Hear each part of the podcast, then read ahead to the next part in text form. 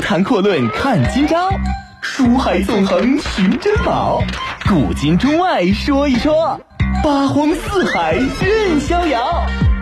博南脱口秀就说不一样的事儿。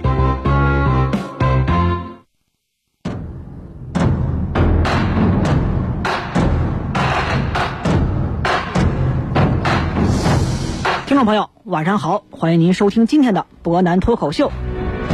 那么前几天的节目啊，咱们呢也是跟大家一起说了说伯南注解的三国武将当中排名的第一位吕布吕奉先的故事。那么悲情的吕布，咱们是说完了。打从今天开始，咱们来说一说，在伯南看来呀，这三国的众多武将当中，实力能排到第二位的将军，他究竟是谁？实际上，在清朝中叶的一本小说叫《三国志平话演义》，它当中呢就给出了一个大致的排名。怎么排的呀？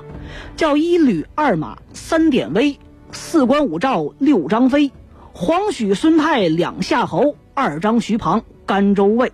那怎么说呀？马超的地位是排在第二的。那么在清朝末年的《三国志》流传的唱本当中呢，也给出一个排名。怎么说呀？叫三国英雄说马超，马超还是吕布高，是什么意思呀？说马超很厉害，但上边还有一个吕布呢。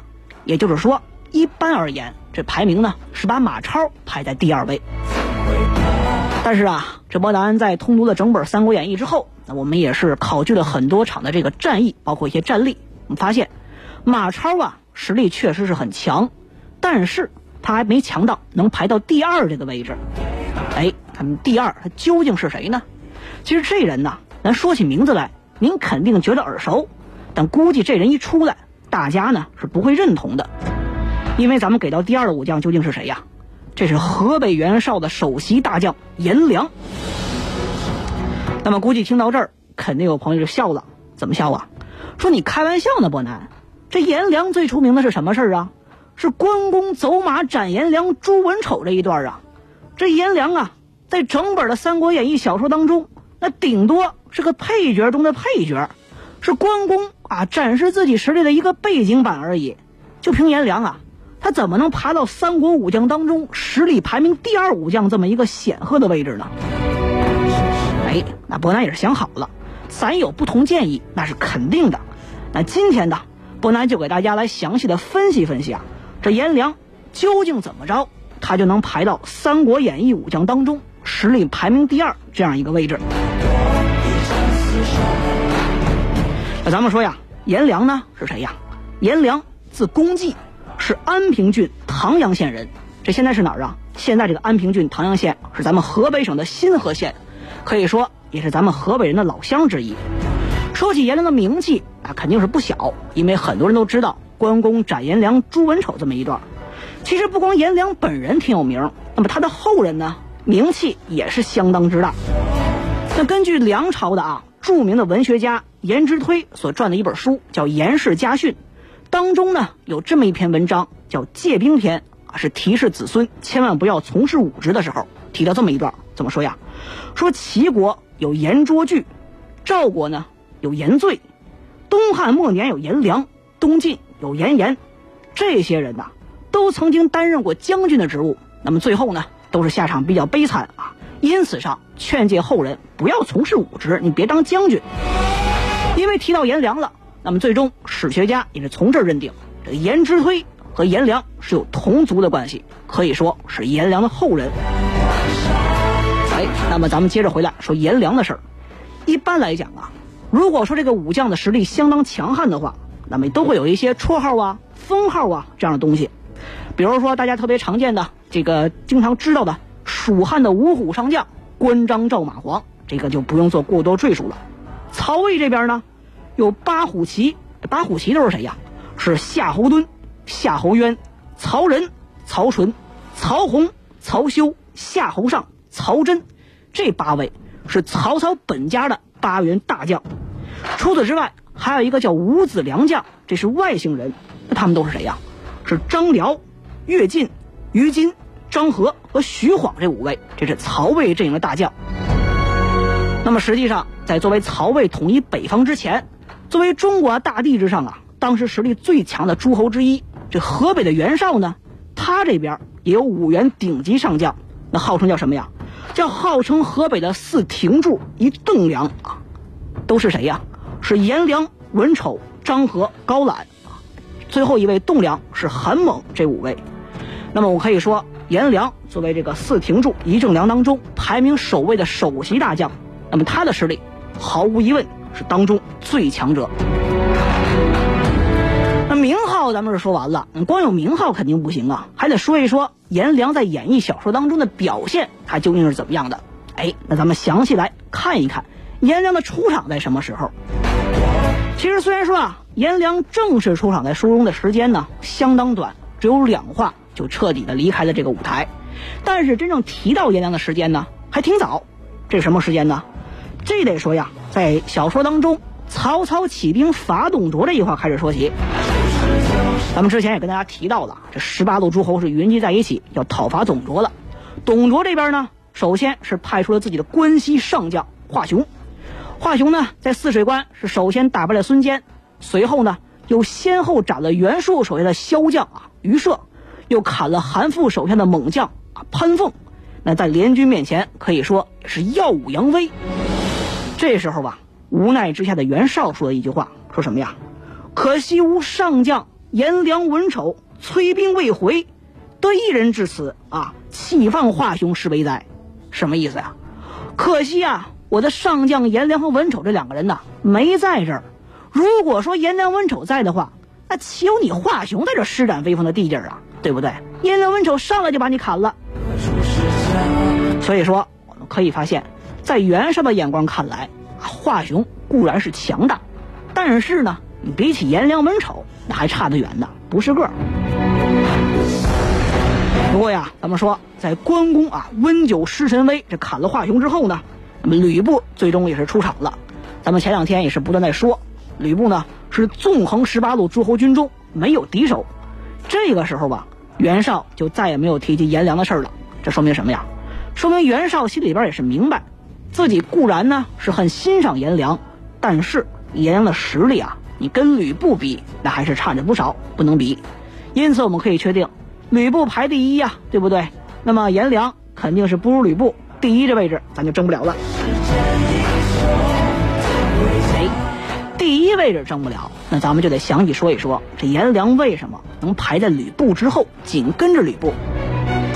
这个呀，就要说颜良最为辉煌的这么一段战绩了。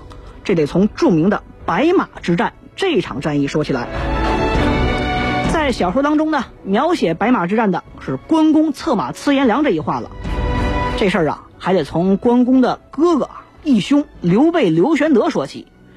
话说这刘备呀，在跟曹操对抗之后呢，自己的军队全被打散了，那可以说也是啊，这个人马混乱。二弟啊，被围困在下邳城，三弟不知道去哪儿了，自己没办法，是落荒之下，只能投奔袁绍了。这袁绍有一天就问呐。这玄德呀，这是刘备的字啊。玄德，玄德何故长忧也呀？说刘刘刘贤弟啊，你这每天的看着你发愁啊，这什么原因呢？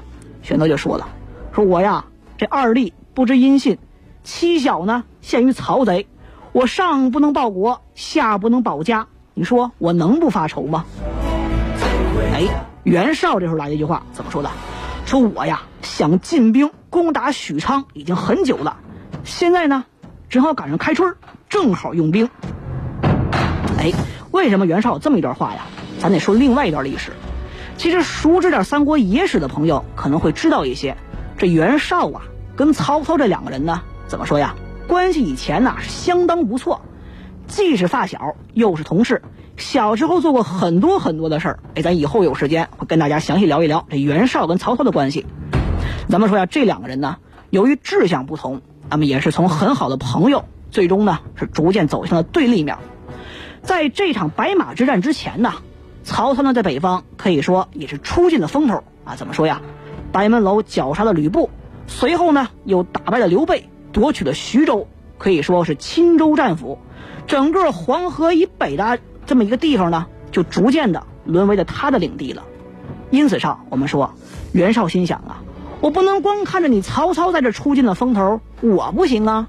我得给你个下马威，而且后来这事儿还发展的越来越大了。这时候呢，袁绍就聚集手下的文武群臣，我们要商讨一下如何去进攻曹操。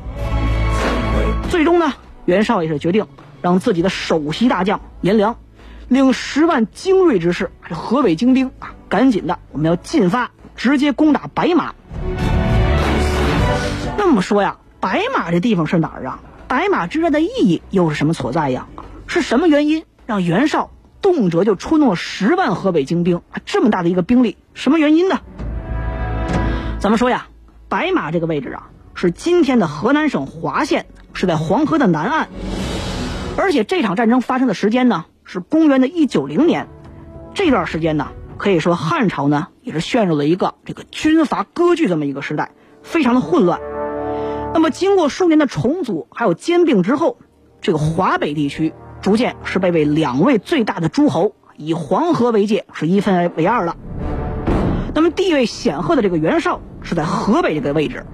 他的旧年的盟友也是老朋友曹操是在河南，而咱们刚才提到曹操在河北这边也是逐渐的在扩大自己的实力，不断的去扩张吞并一些小的州郡。袁绍这时候啊就是如坐针毡，觉得自己要坐不住了，因此我们可以发现，一场大的冲突显然即将发生，是在所难免了。那么在此之前呢，双方也是迅速的聚集军队，在河南沿岸这个黄河沿岸是开始了。引兵布阵了。那么咱们说，白马的对面是哪儿啊？是当时的军事重镇黎阳。那么白马和黎阳这两个位置，作为元曹领地的南北通道，可以说当时是兵家的必争之地，非常的重要。那么在公元的这个一九九年的这个时候啊，曹操呢是亲自进兵到了黎阳附近，开始进敌了。东郡太守刘延呢是驻兵白马。因为白马这个地方看着离这个袁绍的军队很近，可以说能作为一个桥头堡、军事基地，不断的监视袁绍的动向。哎，那么袁绍啊，可以说面对这样一个尴尬的局面，自己的种种动向都被曹军给监视了，那么自己肯定是心里边非常的着急，那么急需打破这种不利的局面。因此，我们说袁绍这一次可以说下定决心啊。要出动自己的精锐，打破目前这种一个尴尬的局面，让自己的首席大将颜良是带十万精兵席卷白马，目的呢就是一举要打败曹军，打开自己啊前进的一个道路。那么可以说，袁绍呢是非常重视这场战役。那么作为自己的首席大将颜良出场，这是当仁不让了。因此我们说，袁绍这一次对颜良的出战是寄予了厚望。而且还有一个小细节，我们要发现一下什么呀？一般来说呀，这武将你带兵打战的时候，除了自己出场之外，还得跟点谋士。而这一次啊，袁绍没给颜良派任何人，为什么呀？因为袁绍信任颜良，认为他不仅仅是武艺过人，更应该说一点叫智勇双全，自己也可以排兵布阵，而且相当有自己的阵法。那么压住曹曹操，应该说问题不大。可以说这场战争也是一触即发了，而且再跟大家提示一点，这场战争白马之战，那么是后来非常著名的关注官渡之战的这么一个前哨战。我们可以想象一下，袁绍很看重，曹操呢也很看重这场战役，可以说两家马上要把精锐集中在这个地方了。那么作为精锐之中的精锐，颜良在这场战役之中有着怎样精彩的发挥和表现呢？那么关公走马斩颜良这一段故事。又有怎样的一个背景？背后又有怎样的信息呢？哎，咱们稍后来跟大家详细的分析一番。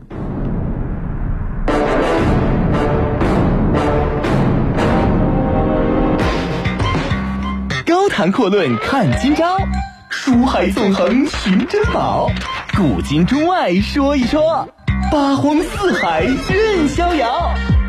湖南脱口秀，就说不一样的事儿。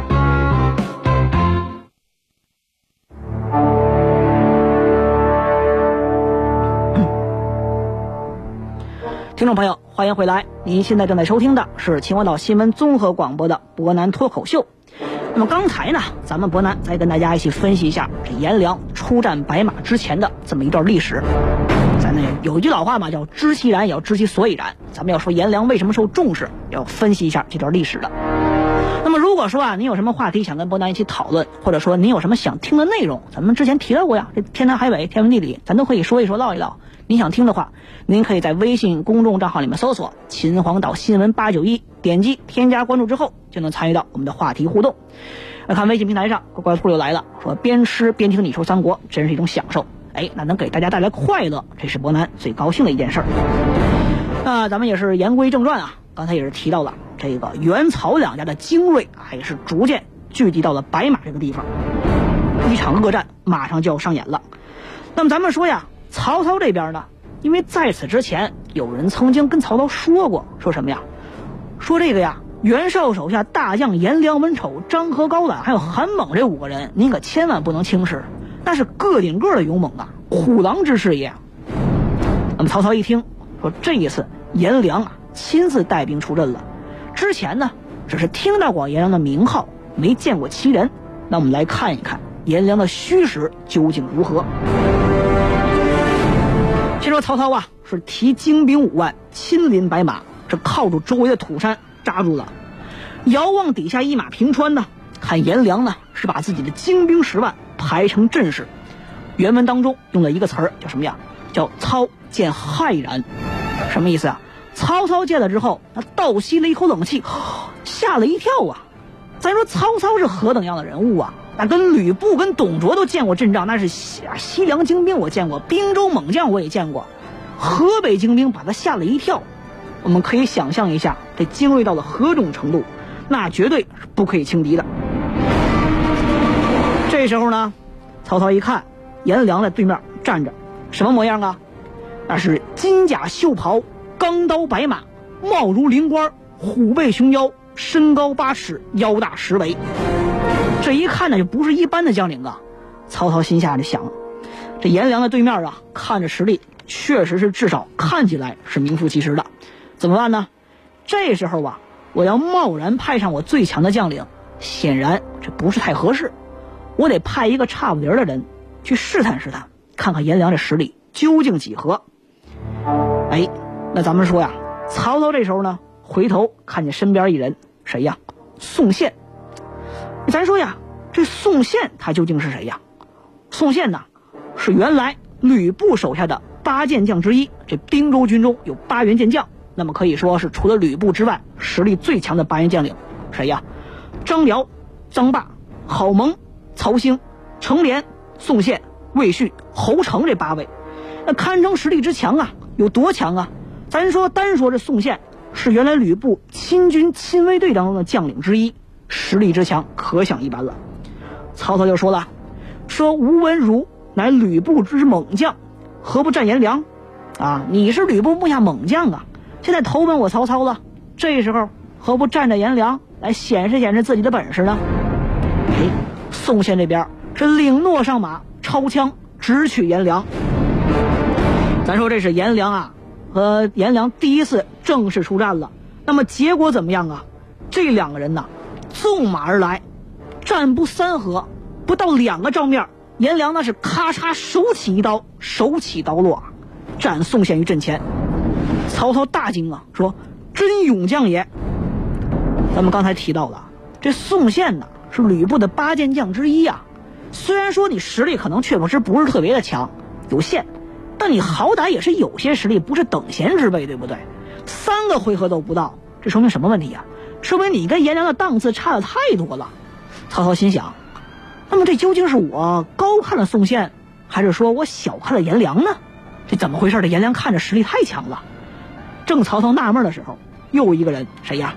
咱们刚才提到啊。这宋宪旁边有一个跟他关系相当不错的，堪称兄弟一般人物的这个将领，谁呀？魏续，魏续也是八健将之一。刚才提到了，同样呢也是吕布的亲兵卫队当中一员，实力按理说不能太差。那么曹操想，魏续想出战可以呀。魏续就说了：“杀吴通吧，愿去报仇。”曹操许之。这魏续呢是上马持矛，径出阵前，直取颜良。我们一般而言以为啊，这是魏续。如果说你吸取一下之前宋宪的教训，别这么张狂，也别这么马，什么着急马虎上去就要打，可能你还能活的时间长一点。只可惜啊，这魏续呢是一股火直冲顶门，心中那把无名业火举得三丈多高，直冲颜良。颜良这边更快，手起刀落，干净利落，咔嚓一下，直接一个回合都不到就把魏续给斩了。这曹操当时就震惊了呀！这宋宪、魏续，好歹我以为这两个人啊就能能够撑一会儿，结果没想到一共加一块没到四个回合，没了。曹操又问：“诸将谁敢当之？”哎，这时候又出来一个人，谁呀？徐晃、徐公明。咱们之前提到的啊，徐晃、徐公明，这是曹魏当中五子良将当中的一员。徐晃、徐公明啊，看过演义小说的朋友有所了解。徐晃是什么呀？是大斧啊，外号叫天涯明月斧，俯视天涯的徐晃、徐公明，那也是一等一的猛将之一啊。这徐晃出场跟颜良，哎，这回稍微有点看头。怎么说呀？这两个人啊，两阵队员直冲中间，叮叮当当，这两个人呢。是打了足足二十回合，结果怎么着啊？有一个人拨马就走，败归本阵，连句话都没带说的。谁呀？徐晃，二十回合就招架不住了。这时候，文中引了一句话，叫“诸将力然”。咱们说“诸将力然”这句话什么意思啊？“力然”这个词儿啊，就说明这曹操手下的将领啊，看到这徐晃。二十回合败归本阵之后，那吓得身上起了一层毛栗子呀。咱们之前提到啊，这曹操部下是猛将如云，精兵过万呢。那什么阵仗没见过啊？对不对？我跟袁绍打过啊，我跟曹跟刘备打过，跟吕布打过，跟董卓也打过，我还打过黄巾军，我什么没见过呀？见多识广啊。结果在这儿，颜良三战砍了两个人，战败一个人。让曹操部下猛将是力然身上起了毛毛栗子，毛骨悚然呐！这还了得？曹操一看，这不行啊，我也打不过你呀！赶紧的，咱别说别的了，退军吧！哎，这时候我们得提一句，为什么说颜良厉害呢？说颜良智智勇双全，有勇有谋。这时候吧，如果说你直接横冲过去，你毕竟曹操精锐还在，只是死只是死了两员将领，输了一员而已，气势上输了一招。你要这时候混战的话，不见得能赢。哎，颜良一看曹操退兵了，我赢了，我占优势，对不对？反正我今天过来，我先围你一阵儿，我也不着急，我也退兵了。可以说呀，这一进一退之间，是彰显了颜良啊，也是颇懂孙吴兵法，也是精通孙吴之妙的，六韬五略也是在心中，绝对不是一般将领。因此，我们可以说，颜良目前给大家的一个这么一个感觉是怎么样？有勇有谋，勇呢，我能力败徐晃；谋呢，哎，我可以整兵布阵，而且不慌不忙，不急不躁。咱说呀，曹操这时候回到阵营当中，那就发愁了。为什么这么说呀？我手下的将领啊，能出战的出战，那死的死，伤的伤啊，对不对？没有人了，谁能替我分忧啊？谁能替我打败颜良，解我这白马之围呢？这时候，咱说曹操手下有一位谋士叫程立，这程立啊是早期啊，包括还有这个郭嘉，他们这批人呢是早期跟随曹操的这个谋士之一，替曹操也是出了不少的计谋。这时候就说了一句，怎么说呀？说丞相啊，别着急，某保举一人可敌颜良。哎，大家这时候听准了这个字儿啊，这字儿很重要，什么字儿啊？说叫可敌颜良，而不是可杀颜良。也就是说呀。在程立看来，这个人的实力跟颜良差不太多，不见得能杀了颜良。曹操又问了一句让人瞠目结舌的话，问的什么呀？他问谁呀？我对我曹营将领我还不熟悉吗？这能出战的全没有了，对不对？有朋友就问了，说真的就没有了吗？你刚才提到啊，曹魏八虎八虎旗啊，这是夏侯惇、夏侯渊、曹真、曹纯。哎，这您先别着急啊，这得咱们分着说。曹真、曹纯的这些人呐，这时候还很幼小呢，根本上不了战场，这是后来的事儿。那夏侯惇、夏侯渊呢？咱想一想，夏侯惇、夏侯渊跟曹操什么关系啊？那是亲兄弟呀！因为曹操是本来姓夏侯氏，后来过继到曹嵩那边的，才改名姓曹的啊，对不对？那我亲兄弟这受难了，我能不出场吗？你想想这时候啊，那夏侯惇、夏侯渊肯定是出过场的。还有朋友问了，虎痴许褚呢？这是曹魏阵营当中李呃典韦去世之后最强的一员猛将了，他怎么没出场啊？您这么想一想啊，这关键时刻，许褚每次啊都是作为曹操的保镖救星这种形象出现的。这种时刻，如果说但凡许褚真的能够战胜颜良的话，他岂有不出之理呀？而且许褚的性格是什么呀？视战如命啊，虎痴啊！马超把他称为虎痴，而视战如痴这么一个人。如果说真正遇上旗鼓相当的高手，我能不出战吗？你比如说渭水之战的时候，这许褚裸衣斗马超啊，懂点武术的朋友都知道什么叫裸衣呀？打发了性了，把盔甲脱光了，我跟你玩命，这叫裸衣斗。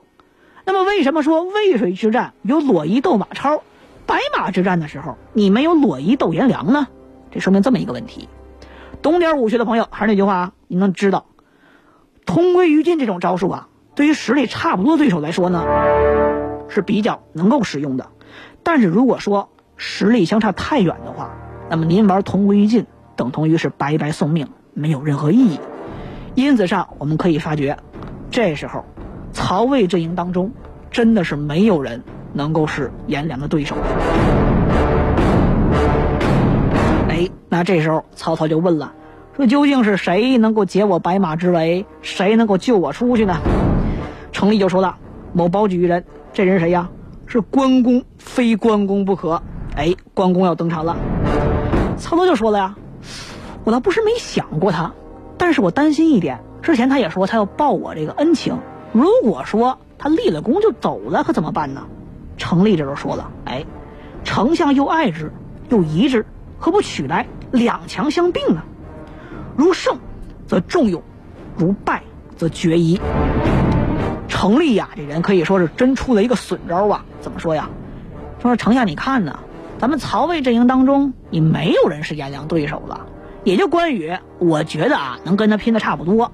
如果打赢了呢，那最好，你还能重用他，咱们这边白马之围也解了。如果输了呢，那更好啊！你能留着关羽，关羽你戴罪之人，你还能走，更走不了了。哎，曹操一想，还真是。这还算得上一条万全之策，两全之计，两全其美呀！要么我能赢啊，解我白马之围；要么呢，我能继续把关羽留在这儿。哎，这招挺不错。那么曹操就说了：“善，就是好的意思。”那么好，我们差人去请关公。哎，那么我们说呀，这这个最精彩的这一段，关公走马斩颜良，马上就要上演了。不过呢，这看个时间，今天节目差不多要暂时跟大家说再见了。所以说呀，我们要讲关公走马斩颜良，他究竟是怎么回事这背后呢，还有哪些故事，还有哪些不为人知的背景？哎，如果您想听的话，那明天啊，十八点到十八点半这个时间，别忘了锁定 FM 八十九点一，博南脱口秀继续为您讲述颜良啊三国第二虎将的故事。那么好，博南也是代表总监大宇，感谢各位的一路守候收听。那么明天。接着跟大家讲一讲颜良的事儿。